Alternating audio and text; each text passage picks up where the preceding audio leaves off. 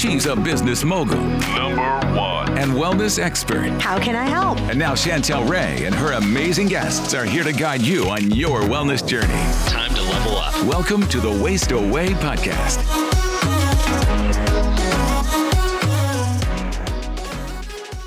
Hey guys, welcome to today's episode. And we have Dr. Jockers here with us. And we are going to be talking all about fasting, all about sugar, all about keto, and all kinds of fun things today. So, Dr. Jockers, welcome. Great to be on with you, Chantel. Love what you're doing here. I love what you're doing. And I love that you really incorporate so much about. I feel like some people really talk about the fasting side, but you add so much more into the health side of things and talking about the gut bi- microbiome and all of that. So let's talk for just a second about how you feel that fasting does help the gut microbiome and if you've seen anyone that it hasn't helped with it. Yeah, it's a really, a really great question. That's actually how I discovered fasting myself. So I had irritable bowel syndrome and I got to the point actually where I lost 30 pounds. and for me, I'm thin. So I was a personal trainer and I was eating, you know, six, seven meals a day, 5,000 calories a day just to maintain my weight. And I thought I had to do that. I had a protein shake before I went to bed. And then, you know, I'd wake up in the morning, had to have like a big, you know, bowl of Quaker oatmeal squares, things like that. And so I was always worried I was going to lose weight.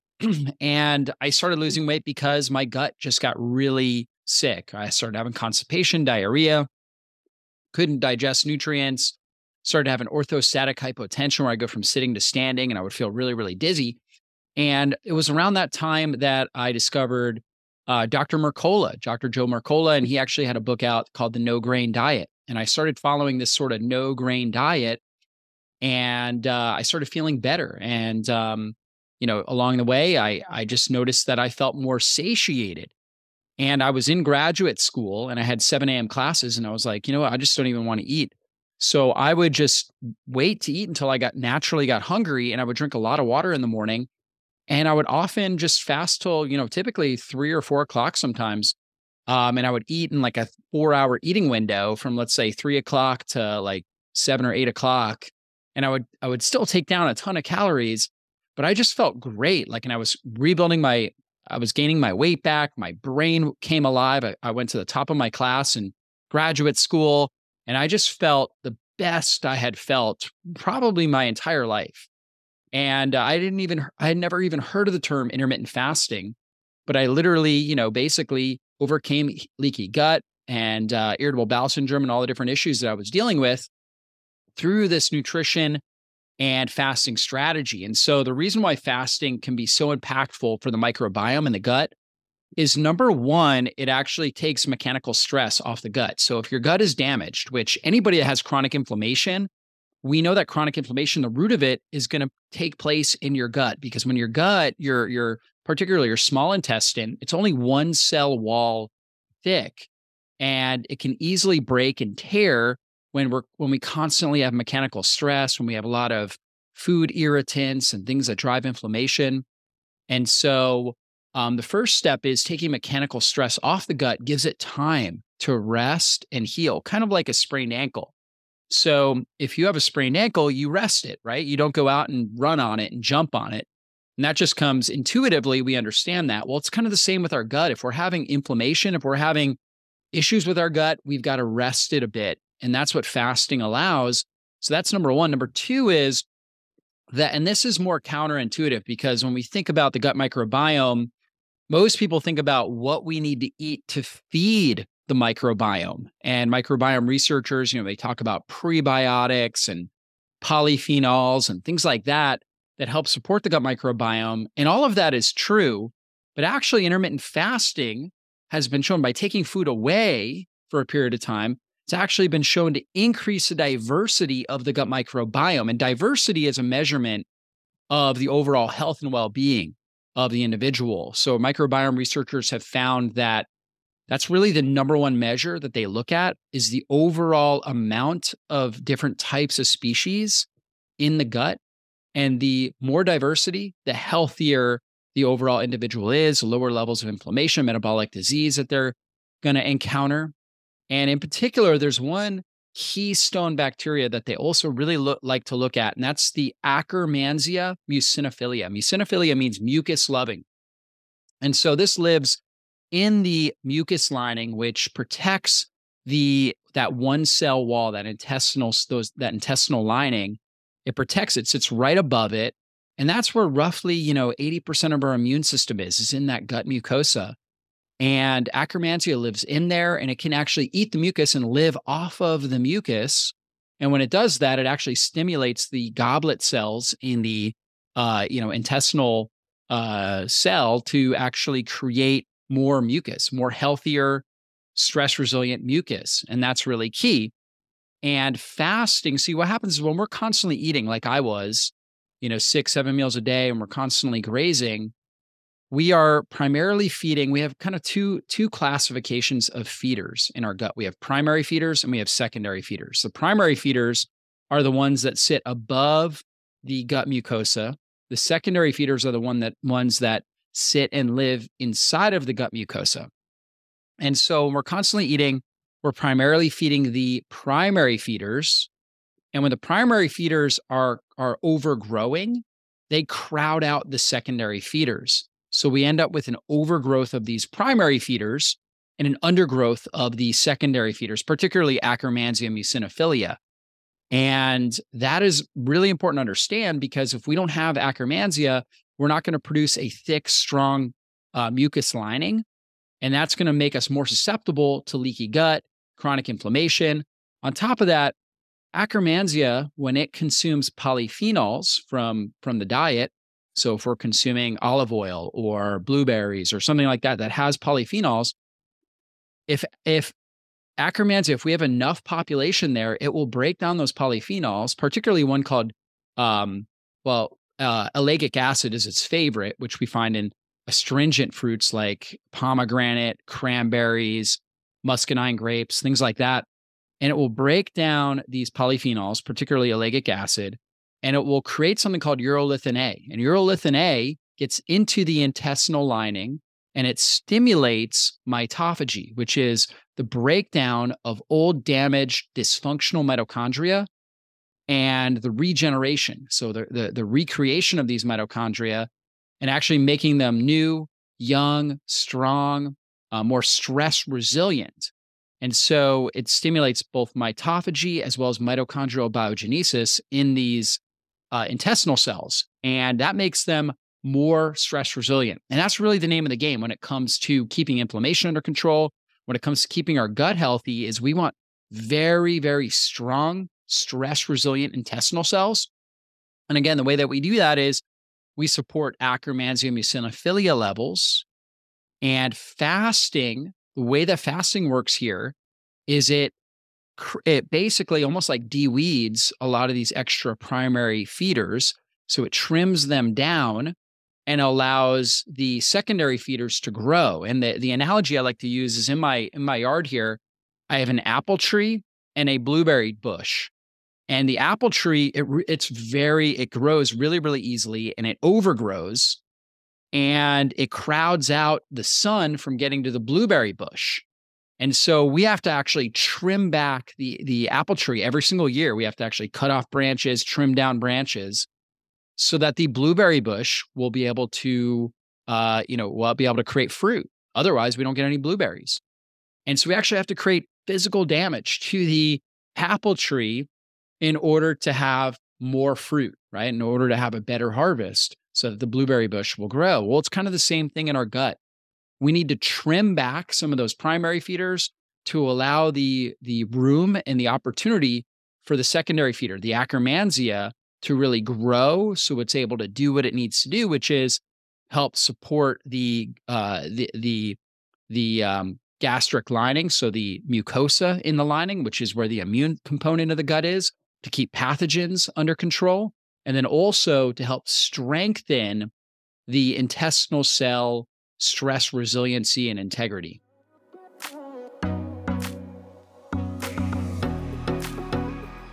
Well, I want to read you two questions. They're actually from two different people.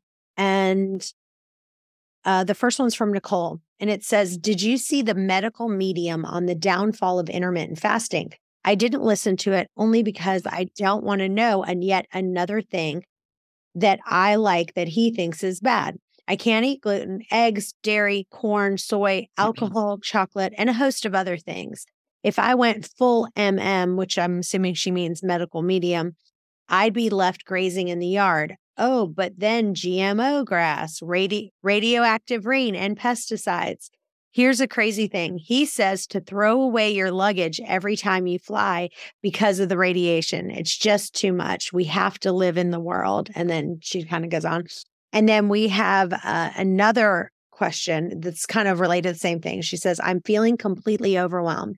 I've listened to so mm. many podcasts with people like Steven Gundry, and he says no lectins. And another one says no histamines. And I listened to Dr. Mercola on how oxalates can damage your health. I can't eat gluten, dairy, soy, or chocolate. I'm feeling overwhelmed like I can't eat anything. If you say no histamines, no lectins, no oxalates, and then things that you think are healthy, like avocado and spinach, and they're not because they're not good for your gut, I'm honestly getting over it. Honestly. My gut is a complete mess. I'm totally overwhelmed. I feel like I can eat cauliflower and celery and some meat. And if I listen to all these people, that would be all I could eat every day, all day. My body is completely inflamed and I have so much inflammation. Is there anything I can eat? And what supplements can help heal my gut? And she goes on, and I'm not going to kind of read it. But I love these two questions because honestly, I feel this way. I feel like, um, you know, my gut is not in great condition either. Um, and so I'm so glad that they both wrote this, you know, but if you kind of go, all right, I can't have this, I can't have that, you know, I, but but the way I look at it is I have to look at my own body and see what do I feel not great with number 1, but like you said you've got to really heal that gut. So I'd love to hear, you know, what are some of these things that you go, look, let's completely get rid of these, but let's also fix your gut so you can add in some of these others and I'd love to hear mm-hmm. what your opinion is on yeah. lectins, histamines, oxalates, because those three are kind of the big words that are kind of coming up right now. Yeah, for sure. You know, there's a lot of different buzzwords in natural health world. And sometimes people kind of jump on, you know, like there's always like a new bad guy. Um, but the reality is that, you know, all of these kind of natural foods, humans can can live on those to a certain degree. And and for some individuals, they can handle a little bit more than than others when it comes to, you know, certain things. But you know, the ultra processed foods, of course, we need to con- we need to take those out altogether because really, you know, they weren't designed. Our, our bodies aren't designed to really metabolize those properly. So the the three basic principles that I start people with are number one, you want to get you want to reduce sugar and things that turn into sugars, right? So sugar and particular particularly grains, because grains really offer very little nutritional value, but they they drive up your blood sugar and your insulin levels. So that's kind of the low hanging fruit as far as what we want to remove sugars and grains. And then number two is getting rid of bad fats. So that's going to be all of our processed seed oils, canola oil, soybean oil, uh, peanut oil, cottonseed oil, canola oil. We want to get rid of those. I, I want you to stay right there because I yeah. think people, we've been saying that and we've been talking about it on our podcast, mm-hmm. but I don't think people really realize how bad these seed oils are and how much inflammation that they are really causing. So, what will happen is they'll be eating all of these healthy things. Yeah. And then they have, they're adding in even nuts, you know, like one of the things that is really important is, is nuts. So, like, if you look at, if you go and get, you can get roasted nuts that are just roasted without oil. So, actually, like uh, pistachios. Rye roasted. Yeah, yeah, rye roasted pistachios. If you get like the wonderfully Lee brand pistachios, those are great because they're mm-hmm. dry roasted. There's no additional oil. But what happens is, is these seed oils that are in, you know, you're thinking, okay, I'm going to have some almonds or some cashews, but they're in this terrible seed oil because they're roasted in that. And then you're like, wait a minute, I don't feel good. I'm getting inflammation, blah, blah, blah. So I want to stay here for a minute about how bad these seed oils are, how much it puts you at risk for inflammation. And, you know, when you don't have that balanced ratio of omega 6 and omega 3 fatty acids, and kind of like the example I just gave you, right? Like I think nuts is, is a big one. Like when I think people eat roasted nuts and they're not thinking, oh, I'm I'm eating something that's going to cause inflammation. It's it's kind of tied in there. Does that make sense? Yeah, I mean the seed oils definitely they're they're they're fragile oils. They create mm-hmm. rampant amounts of oxidative stress in the system and they also create uh, they they drive up basically uh, inflammatory mediators on the cell, and so all the fats we're consuming are going to make up the cell membranes of our body, and these omega six will drive up more of and also just trans fats and and and damaged uh, damaged fats in general, and the, a lot of these fats become damaged inside of our system, or they're already damaged when we when we consume them and so they're rancid and so they they will end up clogging up our cell membranes and driving up more inflammatory mediators and so basically when we consume that we're driving up inflammation so we want to get rid of those seed oils we want to really consume healthy fats extra virgin olive oil so high polyphenol olive oil coconut oil um, grass-fed butter eggs if you're able to if you if you don't have a, a sensitivity or an allergy to them they're great um, avocados, right? Avocado oil, things like that. So those are our healthy fats. So we get and, rid of the seed oils. We focus on those healthy fats. Yeah, I would just want to say one thing. So one of the best things that you can do. So me and my husband like to go out to dinner at least like three nights a week, kind of like you know Friday, Thursday, Friday, and Saturday are kind mm-hmm. of the three nights we like to go out to eat. And almost all the restaurants that we go to will use olive oil. Like we're not going to go yeah. Um, unless they do. But one of the things we tell the uh, waitress is like if I'm going to a different restaurant, let's say some friends are having a party or something like that, I will say, you know, I'm allergic to these other oils. So I'm very sensitive to vegetable oil, peanut oil, all these other oils. The only oil that I can have my food cooked in is olive oil. Like that's an allergy. Can you please make sure that I put, you know, that you put that on there? And mm-hmm. That's a really good hack. Do you have any of those if you are? Yeah, I think that's super helpful. Yeah, either that or, or or or, like real butter. Um, you know, definitely uh, that's that's one of the things that we do. We'll tr- we'll just say a lot of times they have real butter on hand. So a lot of times olive oil, I mean, it's good to say that. A lot of times the, the waiters don't fully know. And a lot of times olive oil is, you know, 50% olive oil or, you know, 70%. So oftentimes you can get a better bet with with butter. So oftentimes we'll tell them to just cook it in butter. And um, we can bring our own olive oil. Like I really like fresh pressed extra virgin olive oil where it's fresh, cold processed. Um, and I try to get one to two tablespoons at least every single day of that, every day that I'm actually eating and I'm not fasting.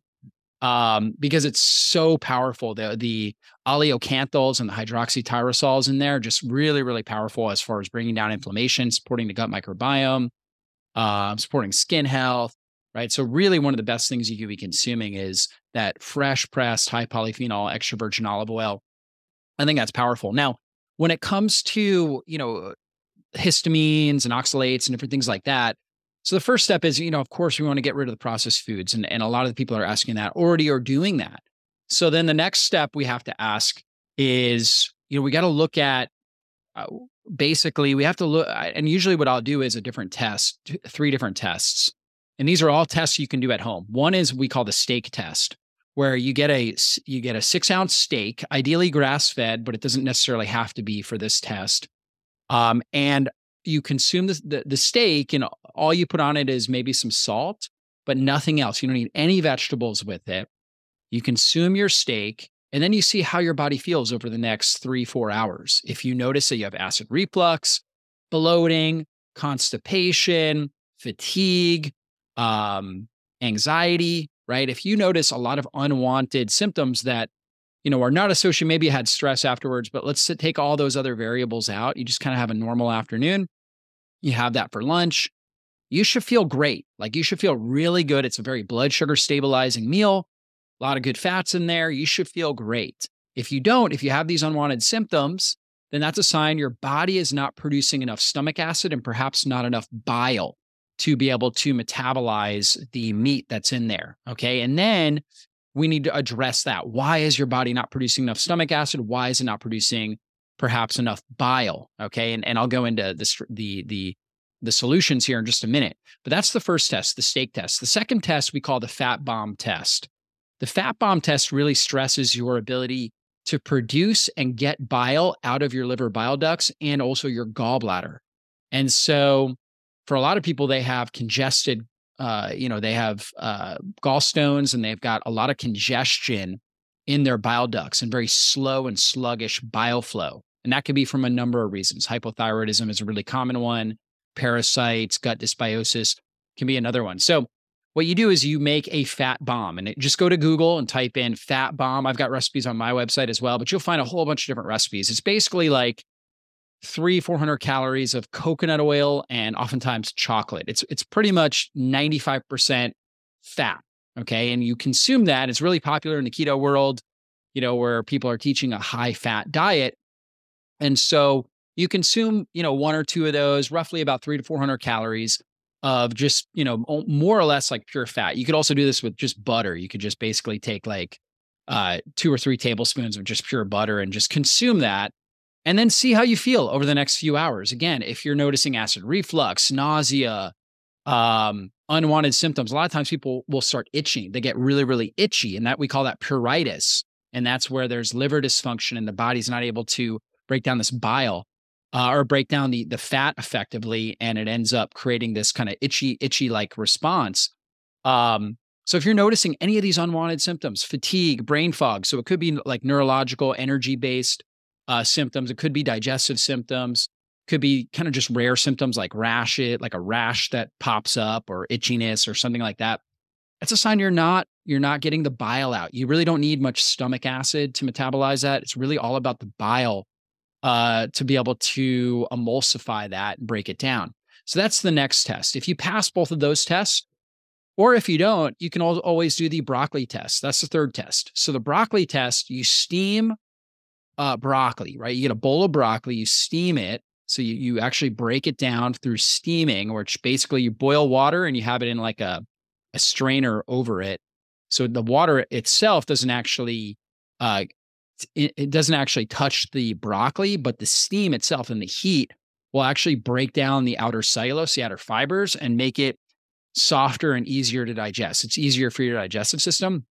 So you steam broccoli, you can you can add salt to it, but nothing else, no butter, you know, no uh, no fats, and you consume the broccoli. And then you see how you feel over the next few hours. Again, if you're having the digestive symptoms, the energy issues, the brain fog, okay, that's a sign you're not producing enough digestive enzymes and or and, and typically it's a combination you have a bacterial overgrowth in your small intestine you have too much bacteria in your small intestine and a lot of these bacteria should be in your large intestine. And so that tells me kind of where for some people they're going to have problems with all three. For some people they're going to only have a problem with one but it helps us understand more or less and these are again these are just at home tests where the main issue is. All right. And then we can start to address it from there. So, for example, if I want to address stomach acid, I'm going to go ahead and I'm going to have the person take some apple cider vinegar before, uh, and you just take that with water before a meal. Okay. So you take a little bit of apple cider vinegar, like a tablespoon in, let's say, four ounces of water, you drink that before a meal. So if the person notices that they have stomach pain after drinking that, and they're like, oh, it's like a sharp pain in their stomach, after drinking diluted apple cider vinegar, it tells me that the mucus membrane, the mucus lining of the stomach is actually degraded. It's broken down, and they may even have a stomach ulcer. And typically, that's going to be come from typically two or three things. One is overuse of NSAIDs like Tylenol, right? So if you're taking too much, you know, Tylenol, aspirin, different things like that, it can wear down that that gastric lining. So that's one reason it could be. Number two is, and this is most common, is an H. pylori infection. So you have a stomach infection that has actually broken down the gastric lining and perhaps even given you an ulcer. right? So that's the first thing. If if you you know respond really poorly to the apple cider vinegar, we've got to start by really addressing the stomach the stomach environment itself and getting rid of the H. pylori and building the mucosal membrane of the stomach. If you feel fine when you do the apple cider vinegar, great, because apple cider vinegar and water will help stimulate stomach acid production, it will stimulate bile production, it will stimulate digestive enzymes. All right. So that's that's the reaction we're looking for. If you notice you have more itchiness, um, you have a headache, okay, and you know a lot of these things could be come from a histamine. You're not metabolizing histamines well. So apple cider vinegar is higher in histamines. Now, a lot of people feel feel fine with it, right? And they feel great. Like when I do apple cider vinegar, feel great. Helps my digestion. If I notice the headache, the itchiness, right? Things like that when I do the apple cider vinegar, okay, then that could be a sign that, you know, I'm I'm not metabolizing histamines well, right? And there are supplements uh specific for that. There's, you know, certain probiotics that can that can really support that. Certain B vitamins, B6, right, can be can be really helpful there. That's kind of a, a an off tangent conversation.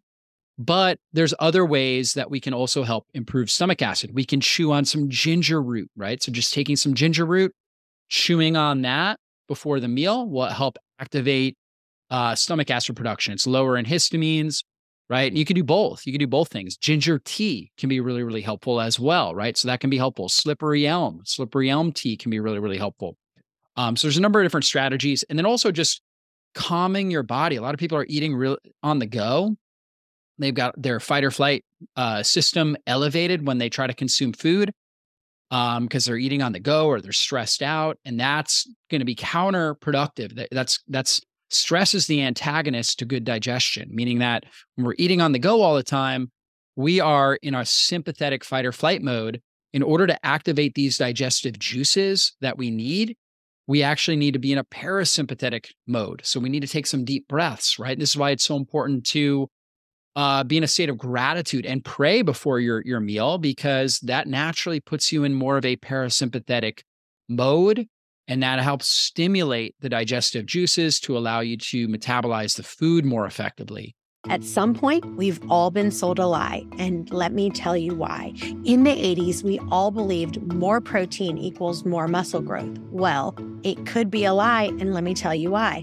Because if you eat eight ounces of chicken breast, then you're consuming about 40 grams of protein. But just because something contains 40 grams of protein, it doesn't necessarily mean that you're going to absorb all 40 grams of protein because without enzymes, guess what? It could end up all in your toilet bowl because your small intestines can only absorb protein that's been broken down into smaller building blocks called amino acids. So it doesn't matter if you're consuming 30 grams of protein or 300 grams of protein. If you don't have the sufficient supply of enzymes to digest the protein, then guess what? You're going to be starving for those vital building blocks. So it's really important that you take a high quality enzyme. So before you run out and just buy anything, guess what? I love Masszymes by Bioptimizers because it has five different kinds of proteins. And that's what you need, all five of them. So go there, go to masszymes.com slash wasteaway and use the coupon code wasteaway10 and you'll get 10% off. And so, um, so anyways, that's you know one of the key things that we'll do there. Um, you know, if there's uh, sluggish bile, there's a lot of different things that can help with that. Artichoke um, or artichoke leaf is a really really good one. Dandelion leaf can be really really helpful. Uh, milk thistle, so supplementing with milk thistle can be helpful there. Um, something called TUDCA, which is a supplement. It's a bile salt mm-hmm. supplement.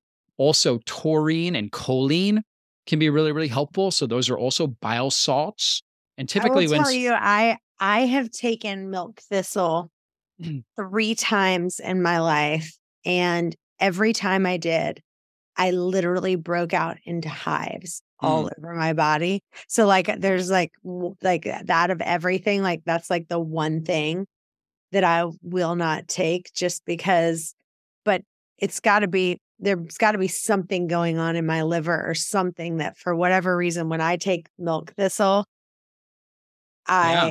Just break out in hives all over my body. It's the craziest thing. Like first time I was like, well, maybe it wasn't that. You know what I mean? But I've tried it like three times. So there's got to be something yeah, you may have an with it. allergy, you know, with if it's hives, that sounds like an IgE allergy reaction. And so uh, my thought there is that you have some sort of an allergy there because you, you don't have the same reaction when you do dandel, excuse me, dandelion or let's say turmeric, right? Because all of those help to push bile.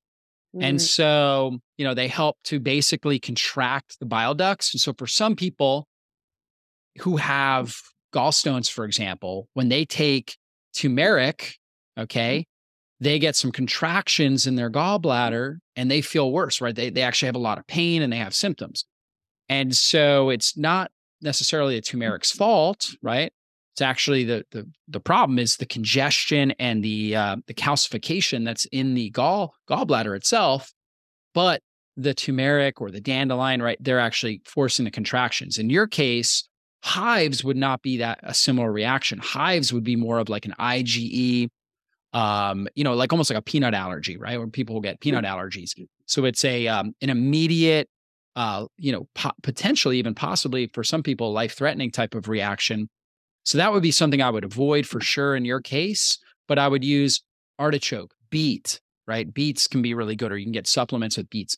You can get taurine, choline. Those are, are uh, bile salts that can be really helpful for thinning the bile. When people have issues with bile, it's because the bile gets too sluggish, right? And so when we look at bile, it, it's a, you know, basically it's bilirubin, which is kind of a breakdown product of red blood cells. It's cholesterol, right? So cholesterol with triglycerides and fats.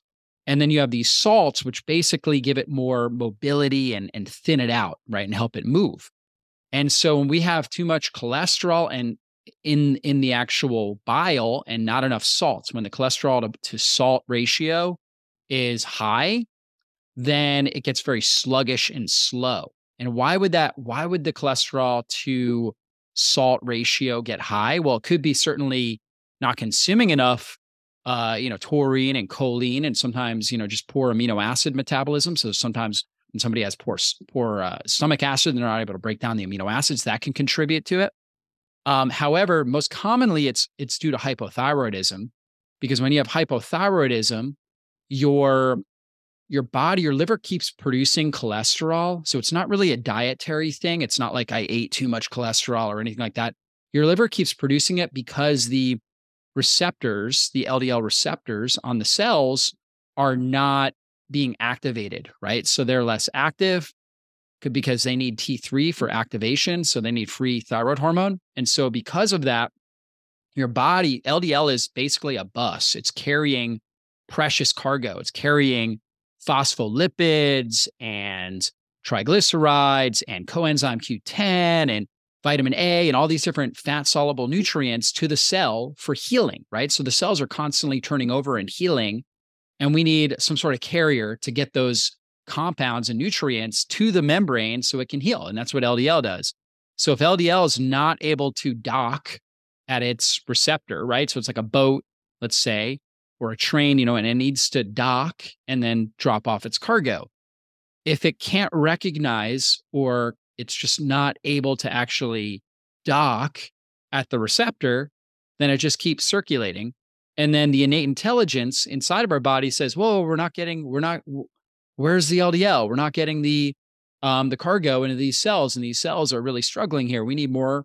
We need more LDL, right? So it drives up the production of more LDL, and this is an issue. So when somebody has hypothyroidism, oftentimes, or even like a subclinical hypothyroidism, where, where they're just not getting enough uh, thyroid activation, but not to the point where they're diagnosed, um, then they can get very, very sluggish bile flow, right? And and high cholesterol to salt ratio. So that can be a really big problem.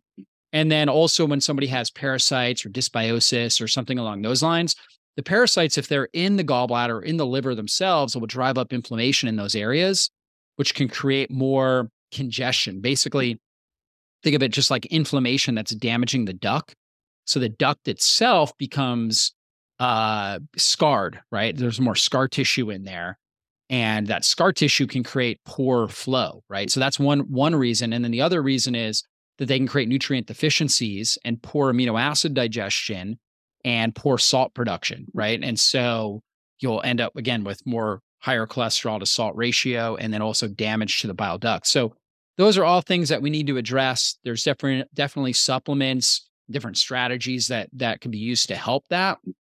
There's a gallstone flush that can be done, right? There's a lot of different things, but we just need to know uh, is that one of the major issues or is that not, right? And and and then address it from there.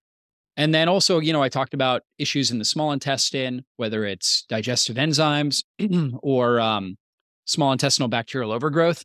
And what I find is that small intestinal bacterial overgrowth often goes hand in hand with low stomach acid and and bile because bile actually is an emulsifier, but it also is antimicrobial. It actually its job is to actually reduce the amount of bacteria in the small intestine. So it helps kill off a lot of bacteria. And stomach acid is also antimicrobial, right? So when food comes in, gets into the stomach acid, that kills off a good amount of bacteria, particularly the alkaline loving bacteria, the ones that don't like acid. In order to digest something like a steak, all right, so well, to start, your stomach acid right now, like I haven't eaten a meal today, my stomach acid's probably somewhere between three to 3.5 on the pH scale. If I'm gonna have a steak for lunch, I need to get that stomach acid down to roughly around 1.5 to 2.2. So even though it doesn't sound like a big drop, you know, it's only like one and a half points on a pH scale, it's actually very energy demanding to get there. And so I need I need to be able to produce a lot of energy to get the stomach acid right in order to break down that steak. And when I get the acid down to that certain level, there's not a whole lot of microbes that are going to survive that. Everything we eat, even if the steak just came off the uh, the stove, right? it's still got microbes. Like the moment it's exposed to air, there's a bunch of microbes on it. So our stomach acid, again, is supposed to metabolize them, you know, and get rid of a lot of them. But if I can't produce enough, a lot of them survive. They move into the small intestine.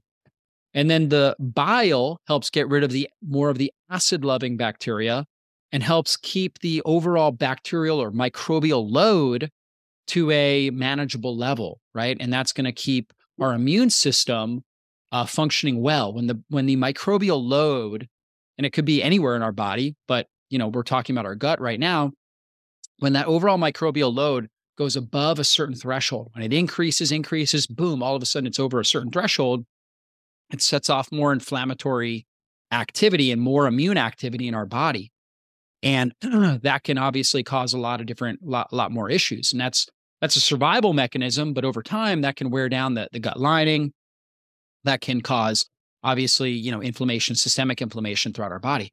So we need the right amount of stomach mm-hmm. acid, we need the right amount of bile, and we need the right amount of digestive enzymes to help metabolize and break down the food. And so for different individuals, you know, they're going to respond to different, you know, different supplements or different strategies.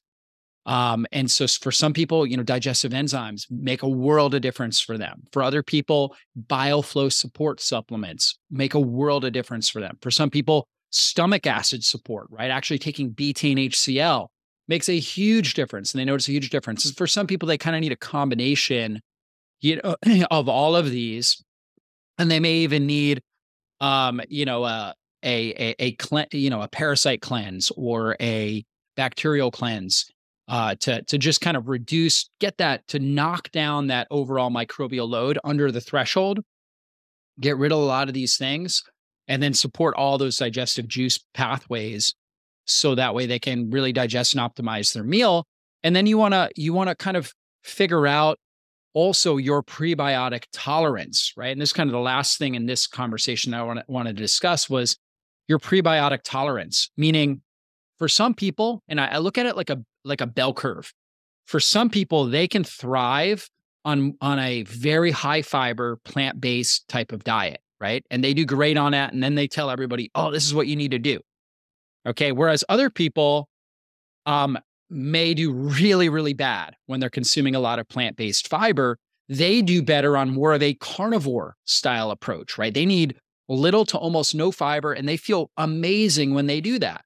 And then most people are probably somewhere in the middle where it's like they want, they do well with a certain amount of plant fiber, but not an excess amount of plant fiber, right?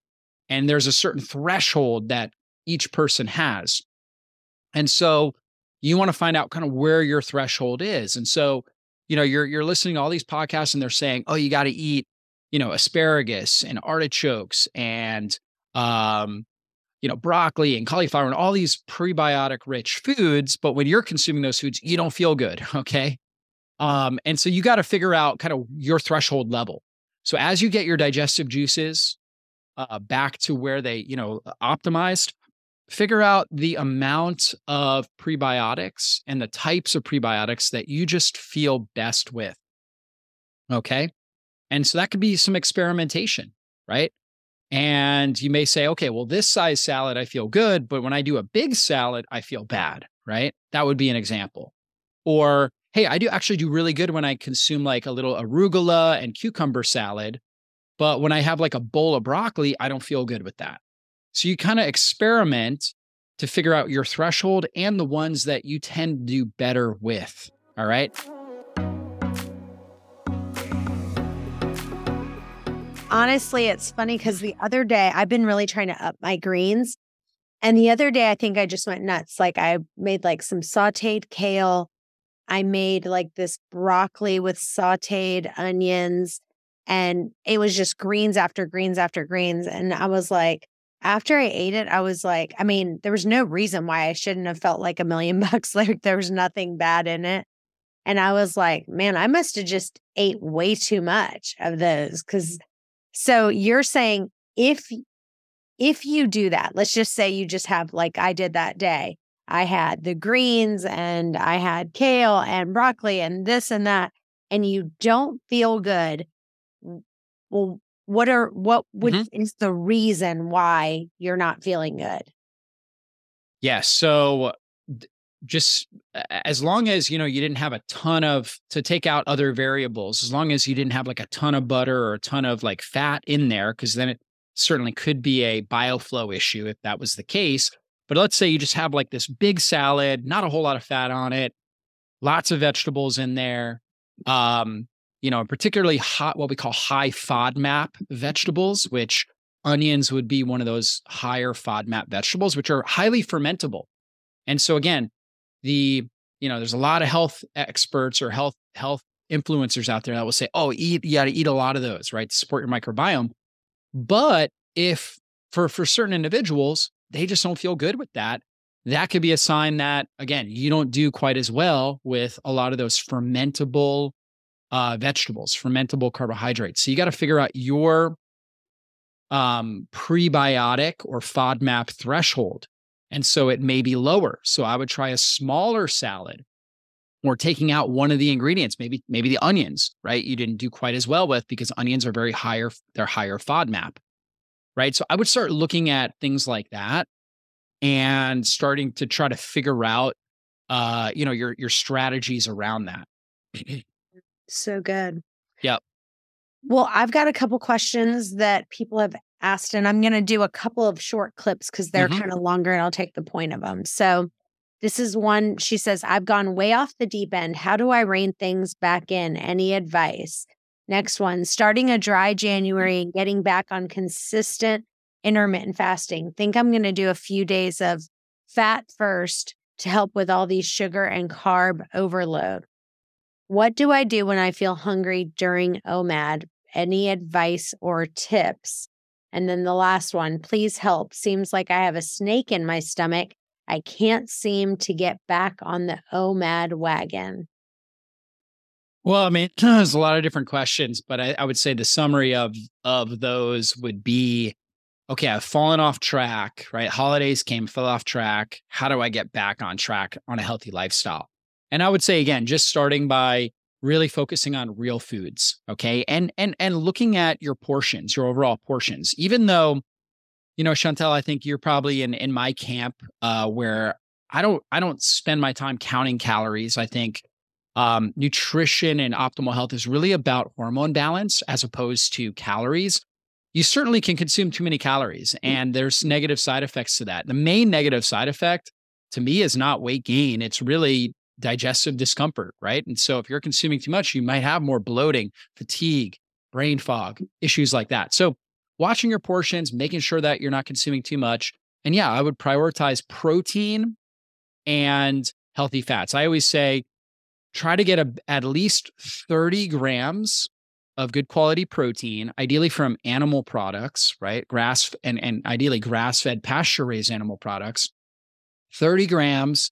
If you're doing a lot of strength training, you might need a little bit more. I would imagine most of your audience is probably 30 grams would probably be really good.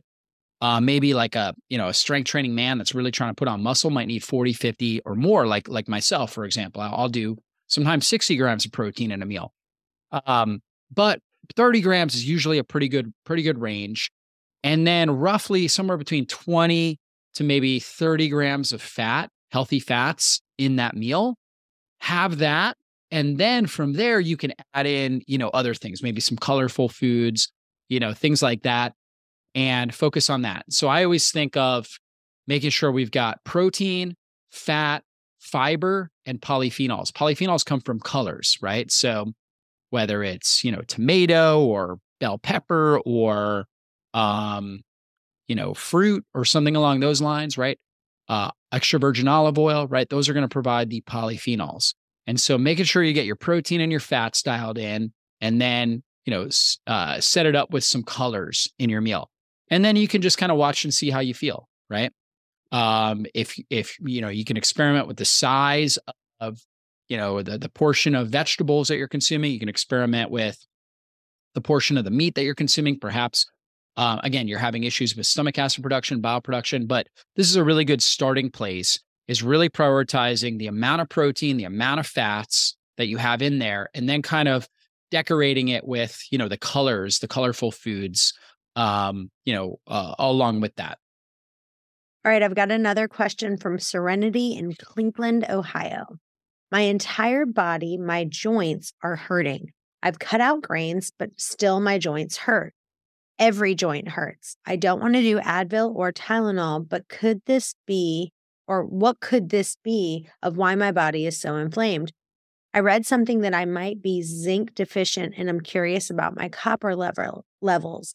I'm eating clean and I'm eating lots of olive oil and I'm not eating grains. What is the reason that I'm an inflammatory inflammatory balloon right now. LOL. Yeah, and and this is a very complicated question because there's a lot of things that could drive inflammation outside of just nutrition, right? You could have your diet dialed in, but perhaps you have gingivitis, you have um, you know, a, a root canal or you have basically bad bacteria from your oral cavity that are now getting into your bloodstream and telling your body, "Oh wow, we've got this high infectious load so we got to drive up systemic inflammation throughout the system. So this is a common issue. You may be exposed to mold. You may have mold in your house or maybe your office or whatever it is, and you're breathing in mold and your body's not able to metabolize it effectively. That could drive up inflammation. Um, you might have gut infections, right? That can also drive up inflammation. You may have nutrient deficiencies, vitamin D deficiency, for example, that could per- perhaps uh, you know increase inflammation. So off the top, we don't know until we do a further investigation um, one thing that I like to do with people is, you know, and you can find it on my website. We have a comprehensive blood analysis, and we have health coaches that are, you know, trained. They're they're they're experts when it comes to understanding patterns. Like we can we can actually understand parasite patterns off of blood work. We can understand heavy metal load off of blood work, right? If you have, uh, you know, if you if you have a uh, perhaps a heavy metal toxicity, um, we can understand a number of different things, right? Gut dysbiosis, just off of um, you know this comprehensive blood analysis, right? Just looking at different patterns of biomarkers, and so that really helps. Obviously, there's other tests you can do, you know, to to look in more detail at things. You can test your house for mold. Um, you can go to your dentist and look for you know potential signs of gingivitis or uh, maybe you've had a root canal. A lot of times, these root canals are harboring uh, bad bacteria, and you actually need a holistic biological dentist to be able to to understand that. Most dentists don't. They just think the root canal is sterile and they don't even look at it or don't even consider that as kind of a root cause factor for chronic inflammation. But we see this over and over and over again where somebody has a root canal and it's not sterile and it's a breeding ground for bacteria and bacterial toxins. And when the bloodstream, when we have a certain amount, when we hit a certain threshold of bacteria, and or bacterial toxins, these toxins that are produced by the bacteria, it sends off this signal and the immune system goes haywire, right? And it starts driving up inflammation until that signal is reduced. If you sprain your ankle, you're going to have inflammation in the ankle until uh, you know, basically your your body's able to kind of bring that down naturally as the, the tissue heals. Well, if you have a toxin being produced that never that the body's never able to actually get because the immune system can't get into these little little, little pockets where the root canal is um, because they don't have the direct blood flow there. But these toxins are being produced and leaching into downstream into the blood um, then you never actually address it. You never turn it off. And so it drives up inflammation. So there's a number of different root cause factors. Not everything is nutrition based. Nutrition obviously is a really, really powerful tool that we can use to bring inflammation down to help optimize your health. But sometimes we got to, you know, we got to look at other factors, right? In fact, all in all cases, we have to at least consider these other factors and uh, and and try to address those as well. Mm, so good. Well, this has been amazing. Thank you so much for being with us. Tell listeners where they can find you and where they can follow you. For sure. Well, you can find me on drjockers.com. So just check that out, drjockers.com. I'm on YouTube. I have great podcasts as well. Uh, functional nutrition podcast, Dr. Jockers Functional Nutrition Podcast that you can uh, check out and subscribe to. And then I'm on Instagram, Dr. David Jockers, Facebook. So you can check me out there as well. And guys, his website is literally like chocked full. I mean, the best articles. I mean, you can literally find articles about so much amazing stuff. I love it. They've got great, great recipes on there. You've done a fantastic, fantastic job on your site. So just literally, he just pours out so much amazing content on there. So make sure you go to drjockers.com. And it's been awesome being with you guys today. We hope that you will be with us next time. Bye bye for now. Hey guys, thanks for listening to today's podcast. If you enjoy the podcast, it would mean the world to us for you to leave a review on iTunes to get this podcast out to others that may have the same questions that you do. And as always, if you have a question that you want answered, email those to questions at chantelrayway.com. Thanks again, and we'll see you next time.